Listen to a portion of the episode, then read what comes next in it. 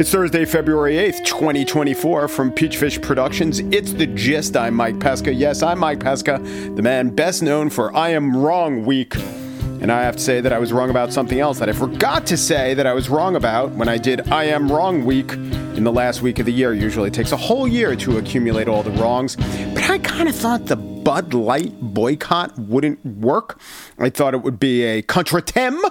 Yeah, this is how most Bud Light drinkers speak incorrect French. I thought it would be a, a little kerfuffle, a uh, brush fire on the right. But usually what happens, oh, and, and of course we're talking, the it we're talking, oh, geez, that sounds awful. And the incident we're talking about is when they hired a uh, trans actor, activist, Dylan Mulvaney, to do some very limited ads. And this received a lot of pushback from uh, country music stars, Ben Shapiro, Kid Rock, other luminaries of the discourse. I thought this would not affect sales because it almost never affects sales. There's been uh, very good studies on the effect of boycotts, and they usually engender, eh, pun intended, engender boycotts. This seems perfectly reasonable if you're reading about it, because boycott is spelled B U Y C O T T, so it's very distinctive. But if I say boycott, boycott, boycott, boy- boycott, you're not going to know what I'm saying. But what I am saying is that one group says, don't buy this. Some other group who wasn't buying it says, now we're going to buy it to show our support. And it all evens out in the end. But it did not all even out in the end. Bud Light really got crushed, and not against the forehead of a drunken frat guy. Bud Light sales really, really went down.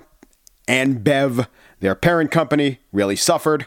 So they're doing what an American consumer product whose entire appeal is based on its associations rather than its intrinsic value does. They're buying an ad in the Super Bowl. There is a genie, and the genie's granting wishes. I wish Peyton Manning was my best friend. Aww. How we doing? Hey. Oh, Post Malone. Hey. I'm a genie. It's Gemini. I'm a genie. Well, look at you. They also got Dana White, head of M M A, to signal, don't worry, we can even uh, pay money for some vaguely, or in some cases specifically, homophobic guy to turn our brand around. And speaking of such a fellow, such a culture war hero, the real thing that could turn around Bud Light and Bev's fortunes is a supportive tweet or truth from Donald Trump. He came out swinging for the distiller, saying they're not the real problem. Let's go against the real villains in our society. And we should also note, perhaps non-coincidentally, perhaps getting a big amount of work in the preceding sentence when I say perhaps not coincidentally, Mister Trump was revealed last year to own between one million and five million in Anheuser-Busch shares. So when he's saying they're a great company, let's go against the real villains, not Bud Light, that is worth more than anything a Super Bowl could bring them. On the show today, we talk about Donald Trump in another light other than Bud, Supreme Court. And just like the Bud Light case, it seems like he's doing pretty well with this case too. Trump before SCOTUS, clips and legal analysis in the spiel. But first, D E I, diversity, equity, inclusion.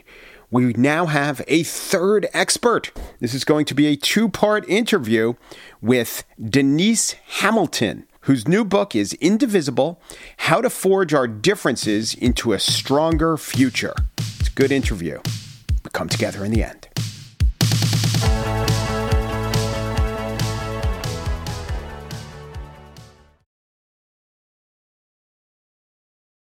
Denise Hamilton is a nationally recognized workplace culture and D E I expert. She's the founder and C E O of Watch Her Work, which if you're Googling it as I'm speaking, you're like, I can't find it. It's all one word. There are no spaces. She also works with All Hands Group, which I'm, I'm going to throw a bit of confusion here, is spaced. All Hands Group is a workplace culture consultancy. As you know, I'm fascinated, interested in D E I, what works, what doesn't work, what we're getting right, how we could get it better. And Denise has written a new book called Indivisible, How to Forge Our Differences into a Stronger Future. Denise, welcome to The Gist. Thank you so much for having me. I want to start with something practical, an eye-opener for me. It didn't change my life, but I read this and I said, oh, yeah, that is a good point, and I never thought of it. And it was about mm, you were consulting with some people who were doing some of these speed pitches, and I guess to fit more people in, whoever it was, uh, Thomas, the guy said, wait, maybe it wasn't Thomas. I don't want to get that wrong. Um Yes, actually, I think it was. And the fella who was doing the pitches said, we're going to get more people in. We're going to take it down from a three-minute pitch to a two-minute pitch. And you said, that's discriminatory. Why? Well, as you can imagine, he was horrified at my statement as well. But but the the challenge with reducing the time is that we all have a shorthand within our cultures. Right? If I say Tory Burch flats, there's a bunch of people that know exactly what I'm talking about. And there's another group that has absolutely no idea. Yeah. So if I've got apartment a, buildings, what? Exactly. So if I've got a business idea around, you know, starching men's dress shirts, I don't have to say a whole bunch of words to get you to that concept if you actually wear starched men's dress shirts. But if it's eyelid tape for Asians, and you don't have any idea what it is, why you would use it, what problem does it solve, I need more time to explain that concept across culture. And that's a great example of all the little echoes that are in our culture that we don't think about as being really impactful forces, but um, they're just hard to name. What do you mean by echoes?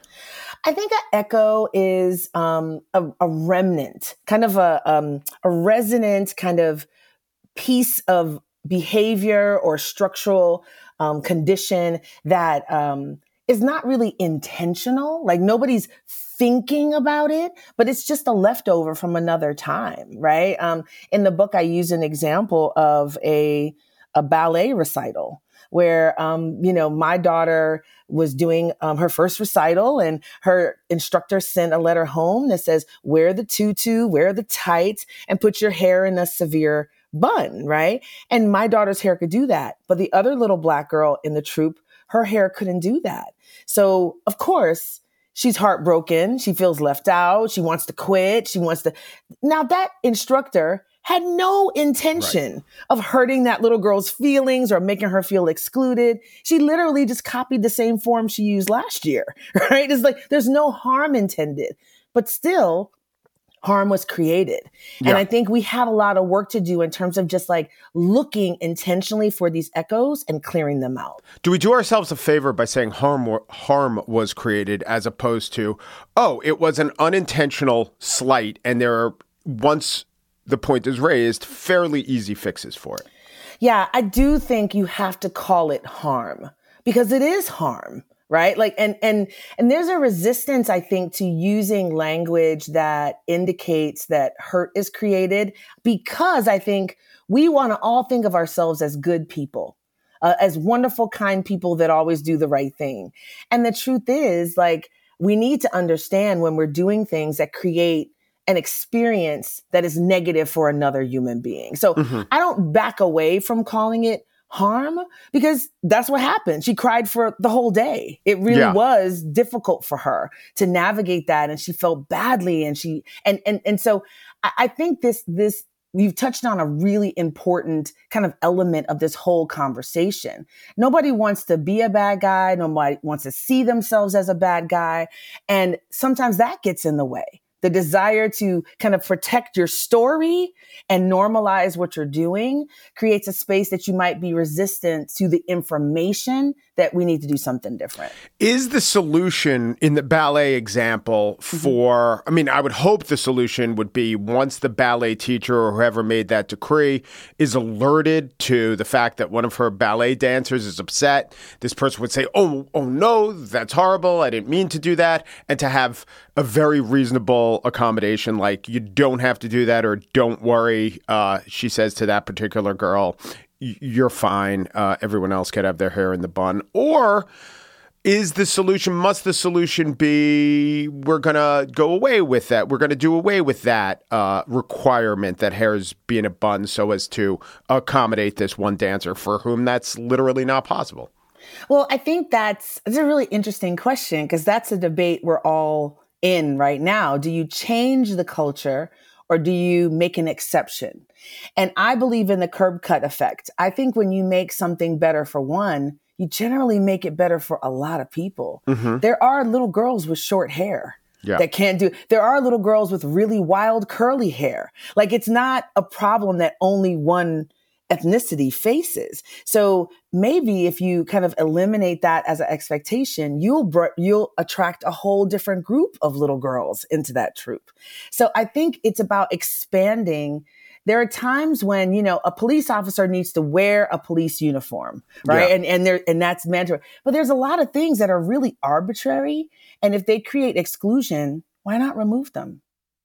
I'm wondering about when you're doing consulting and everyone's more or less on the same page, trying to do things right and get uh, and and and be more equitable and get credit for being more equitable. It's one thing, but when there's a law or a decree or a mandate, I think it probably becomes something entirely different. And then it's not just about, hey, let's all. Then it's not necessarily about win-win situations. So, do you have any thoughts on that? Have you uh, had to advise in terms of the field of D E I where it wasn't advice, where it was a decree? Yeah. You know, I think that this is where, you know, we should probably crack open some books instead of banning them. Mm-hmm. I think that we sh- we have so many examples in our history, right? We don't have to come up with this. Um, Ruby Bridges was six years old and had to be escorted by the National Guard to integrate school. She had to A little six-year-old first grader had to be escorted. Why? Because they had to make a decree that these schools had to be integrated. Was it because everyone at that time was a terrible, horrible, rotten, monstrous person? It was, I, I would say no. I would say it was because they had to compel a necessary change. Yeah. Right. And so I have a thousand examples of Ruby Bridges style stories. And so when we look at that and we say, well, I don't want this to be compulsory. Mm-hmm. Well, what else are you doing? Do you pay taxes because it's voluntary? Do you like, like this is how a society works. You have to have some framework of, of shared decision-making around how you address problems. So I think, uh, you know, I always have to encourage people to say, instead of being frustrated that you're being made to do something, let's think of why you have to be made to do it. Let's focus on what is the driving intention here and how can we align ourselves around that intention? Yeah, but it becomes harder. There is, so the premise that I'm hearing you saying is that there are some behaviors that must be compelled. And you talk about integration and Ruby Bridges. I agree, cosign. Another one would be vaccines, which I suppose is slightly more controversial, but we've always compelled vaccines if you want to be in the army or go to a public school. But then there are harder choices. And I think of, and I could pull a lot of examples, but Yoel Inbar, who is the professor of psychology, Psychology, who was about to be offered a job at U C L A, but in the past he had objected to, ironically, D E I statements as compelled speech and empty value signaling, right? So this is just a stance, a stance that he expressed on his podcast.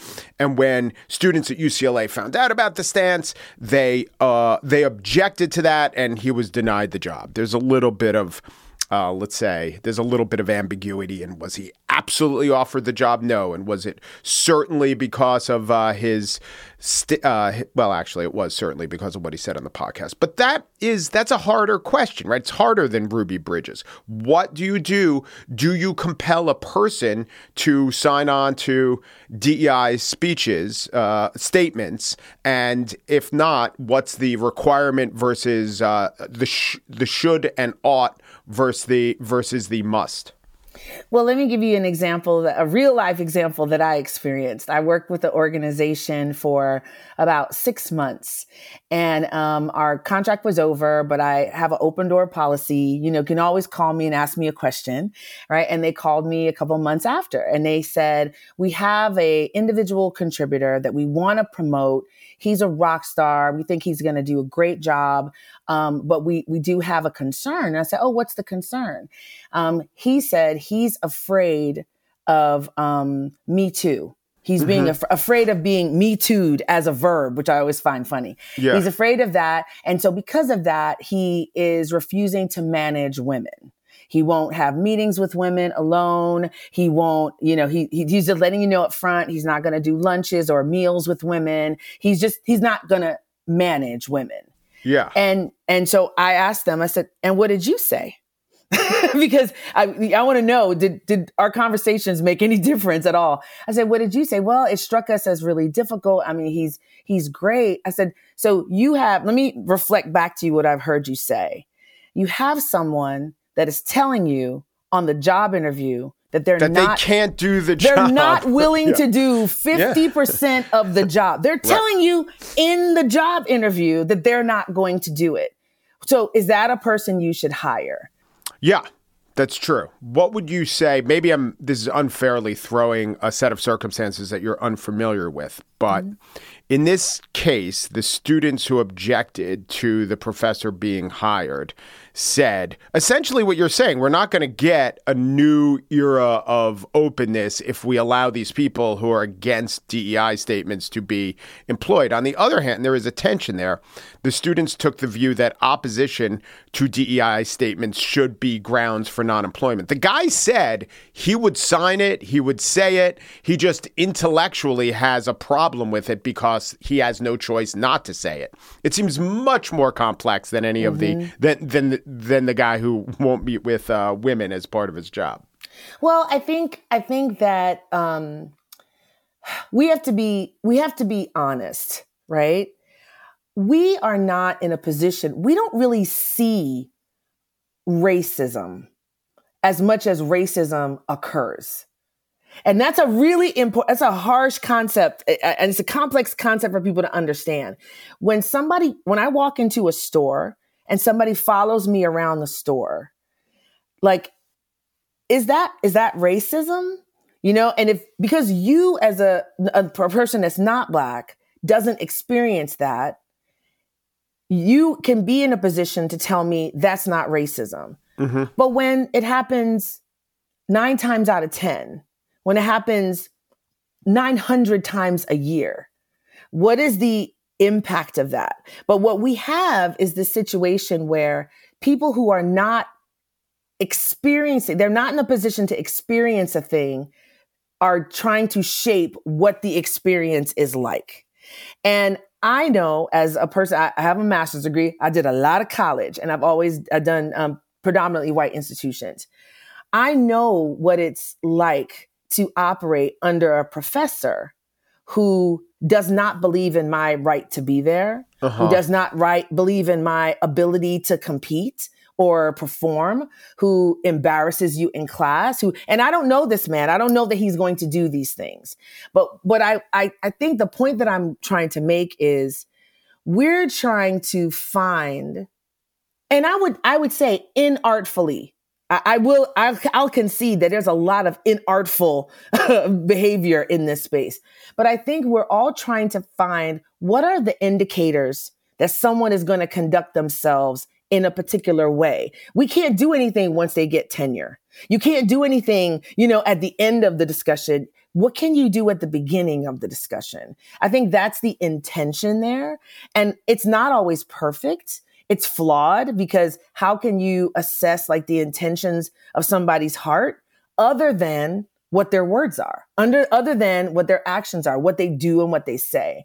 And I think there's an effort to kind of um, discern what is this person going to do once they get in this position of power if they don't agree with fundamental values. We feel, the students were saying, there's an indication that he's not going to share the values that we prize. I would argue that since he has this long tenure of teaching at a different university, you could look at his actual track record versus his statements on uh, D E I mm-hmm. as compelled speech or value signaling. But that is the thesis that they're putting forward. There are red flags that this person doesn't share our values. I'm sure he'd have uh, an answer to that. Yes, I do. I was making a narrower point mm-hmm. that I do share the values, but if you require me to sign a statement saying I share the values, that statement itself is worthless. If it's a requirement that I sign it just to get a job, I did sign it. I'm just telling you the uh, thoughts about signing it, yeah. which is,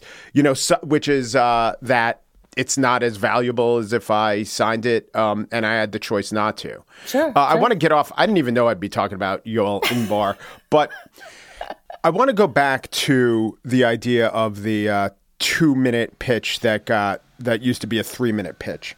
It does raise to me the fact that a- any time that we go very fast and that we don't have a lot of uh, room or space, uh, as it's sometimes called, just enough time to process things, it's more likely that we'll fall back on behaviors that we might not even know are discriminatory, you know, stereotypes and shortcuts and not thinking about the experiences of others. And it also seems to me that in that one anecdote, you're pointing to the fact that the pace of the world is the enemy of your work in oh, a sort of way. It so is. And the and the avail- availability of information. We are being flooded with information like we're computers. We're not computers. We don't know how to synthesize this much information this fast, right? So um, there's there's all of this new history. We didn't know all of these stories of things that we've done and things that have happened that are horrific. That's shaping us. Um, there's there's this kind of like ability to transmit out and out lies at the speed of light. Literally at the speed of light. We don't really have digital literacy to be able to discern. We share more nonsense, you know, like nobody even has to pay for, for, um, extensive ad dollars. If they just make it shocking enough, we'll do the work for them and share it all over the world. We're not really set up for this. So it, in a world that's telling you to move fast and break things, I say, slow down and build it carefully. And that's not a, that's not the easiest message to sell, but you know, that's why I'm here. That's why I wrote the book. This is not simple work, you know, but, but I believe like we are a people that can do hard things. And uh, we sent, we sent somebody to the moon in a tin can that, uh, with computers that weren't even as sophisticated as the phones we have in our pockets right now. Like we are a people that can do hard things. And that, that story, when Kennedy says, you know, hey, we're going to go to the moon.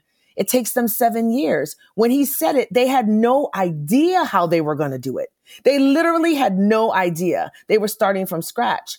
What if they had quit at year one or year three or year five? Like we, we you have to have tenacity. You have to have commitment and follow through.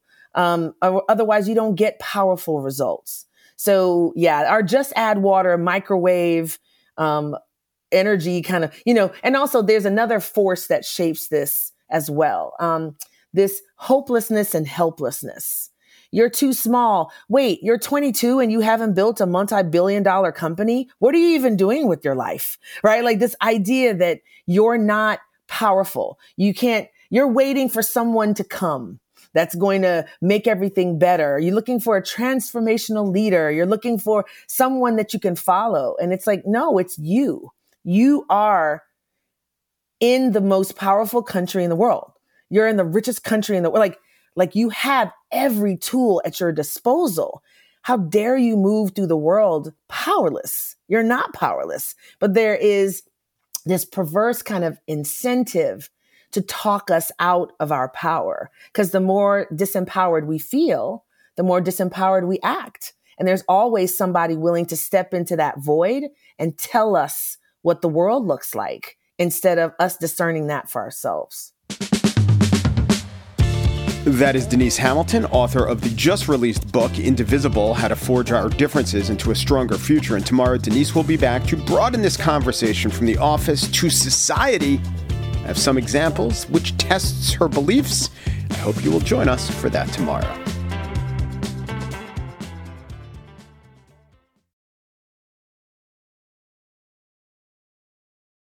And now, the spiel.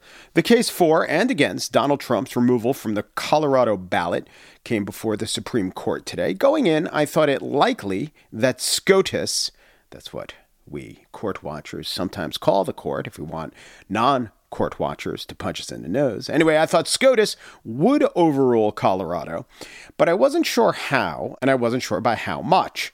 Well, I got more clarity into both those questions, and as to the by how much question, I'm moving the spread from overturned minus six to overturned minus seven point five. I'll explain. The two main lawyers for each side are each highly credentialed. For Colorado, we heard from Jason Murray, who interestingly clerked for both Alana Kagan and Neil Gorsuch. You might think that would give him an advantage, you might think. But first up was Trump's lawyer, Jonathan Mitchell, former Solicitor General of Texas, wrote some abortion laws you probably didn't like, but showed himself to be an adept arguer. Sonia Sotomayor, however, wasn't going to let this guy put anything past her. And the way Trump has been talking lately, you can see why she fears something fishy may be going on. Are you setting up so that if some president runs for a third term, that a state can't disqualify him from the ballot? Of course a state can disqualify him from the ballot. Mitchell said, no, no, no, third terms are definitely out, but insurrections, and we're not conceding it was an insurrection. Well, he had a lot of reasons why the fourteenth Amendment, third clause, wouldn't apply to Donald Trump. One was that Trump's not an officer of the United States. Eh? Well, the argument goes like this. He's the only president in history, other than maybe George Washington, to never have taken an oath for office, other than the one time he took the oath for president. And Mitchell is saying that the president is not considered an officer. Now, everyone else would be disqualified because they once took an oath and they'd be violating their oath. But the only oath Trump took, like George Washington himself, like other than maybe the great George Washington, was for president. So nothing, none of these rules would apply to him. Maybe him alone of everyone else running for office. Sotomayor had her doubts about that argument. Even though the president may or may not qualify, presidency may or may not qualify as an office under the United States, um, your principal argument is that the president is not an officer of the United States, correct? Yeah, I would say it a little more forcefully than what Your Honor just described. We believe the presidency is excluded from office under the United States, but the argument we have that he's excluded the president as an officer of the United States is the stronger of the two textually and has fewer uh, implications for other constitutions. Bit of a gerrymandered rule, isn't it, designed to benefit only your client? I certainly wouldn't call it gerrymander. That implies nefarious intent. Well, the, you just, didn't make it up. I know some scholars have been discussing it, but just so we're clear, under that reading, only um, Only the petitioner is disqualified because virtually every other president except Washington um, mm-hmm. has taken an oath of, to support the Constitution, correct? That's right. Every president, to our knowledge, every other president. John Adams might also be excluded because he took the oath as a vice president, which is not an officer, but yes. But no, quite a stretch. I'm going to say John Adams very much does seem like an officer. It would bother probably all of his descendants. And I'm going to say Paul Giamatti to hear that he wasn't an officer of the court. I don't think this court will definitely buy that, but they might. Alana Kagan pursued that very point. It does seem odd that President Trump would fall through the cracks in a sense.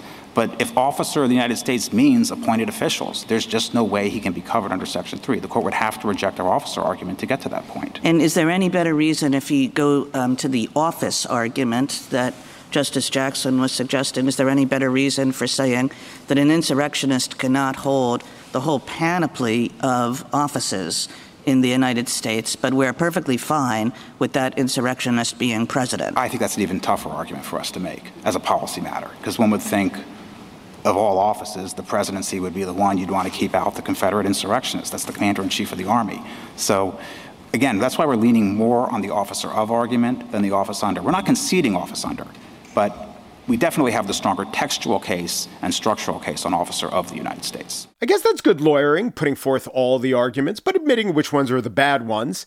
At least that type of lawyering, well, I don't know if it's good, but at least it's the type of lawyering that justices can respect.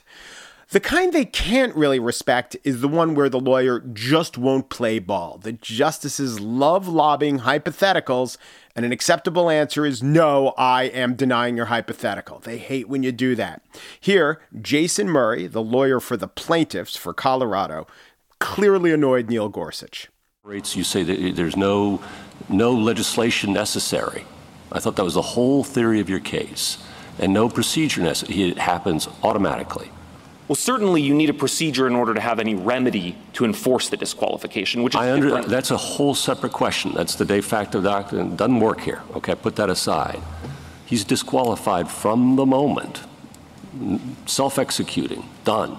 And I would think that a person who would receive a direction from that person, the president, former president, in your view, would be free to act as he or she wishes without regard to that individual.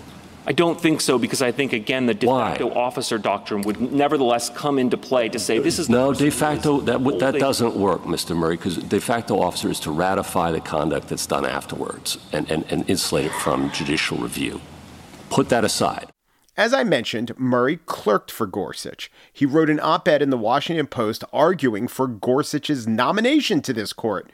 Gorsuch thanked him with a shiv right in the liver. Murray also clerked for Alana Kagan. In fact, the op-ed he wrote for the Post was titled, "Liberals Should Welcome Gorsuch. Like Kagan, he puts the law before politics." And then she came out and thanked him with another case of judicial review right to the solar plexus. The question you're about to hear her ask got to the greatest weakness in the minds of most of the justices on the court, the greatest weakness of the Colorado case. I think that the question that you have to confront is why a single state should decide who gets to be president of the United States. In other words, you know, this question of whether a former president is disqualified for insurrection uh, to be president again is, you know, just say it, it sounds awfully national to me. Um, so whatever means there are to enforce it would suggest that they have to be federal, national means. Why does, uh, you know, if you weren't from Colorado and you were from Wisconsin or you were from Michigan, and it really, you know, what the Michigan Secretary of State did is going to make the difference between, you know, whether candidate A is elected or candidate B is elected.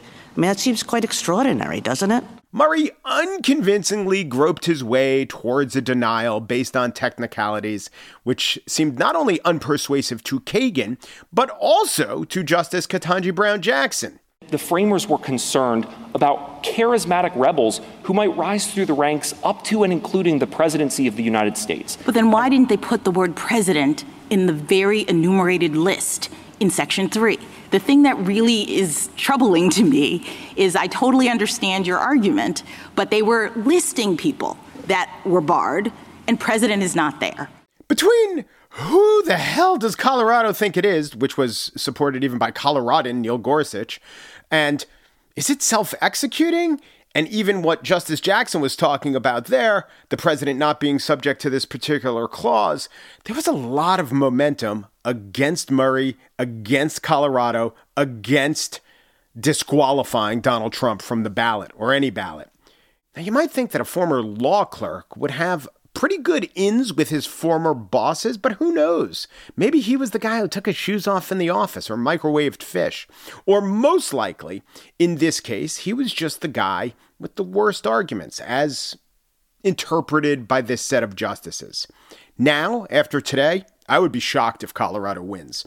I would be surprised if they didn't get at least one vote from a Democratic appointee to go with the six Republican appointees. I wouldn't be that shocked if they got two votes from the Democrats. And once you get two votes, I don't know, maybe Sotomayor will join the others just to express some unanimity. Maybe not. But I won't be shocked by an eight one decision in this. Or not. I could be wrong. I do know, or at least I strongly suspect, that this is all not really about feet, fish, or even the facts of insurrection. It's about the legal process. And a bit about the Latin phrase, quis in irum abo, est in monte civitatis, which translates to, as you Latin speakers know, who the fuck is Colorado?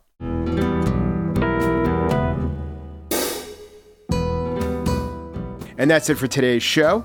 The Quaint Mallards produced The Gist, by which I mean Corey Wara, producer, Joel Patterson, senior producer, Michelle Pesca, spearheads special projects for Peachfish Productions. To advertise, go to advertisecast dot com slash the gist. Doom Peru, G Peru, do Peru, and thanks for listening.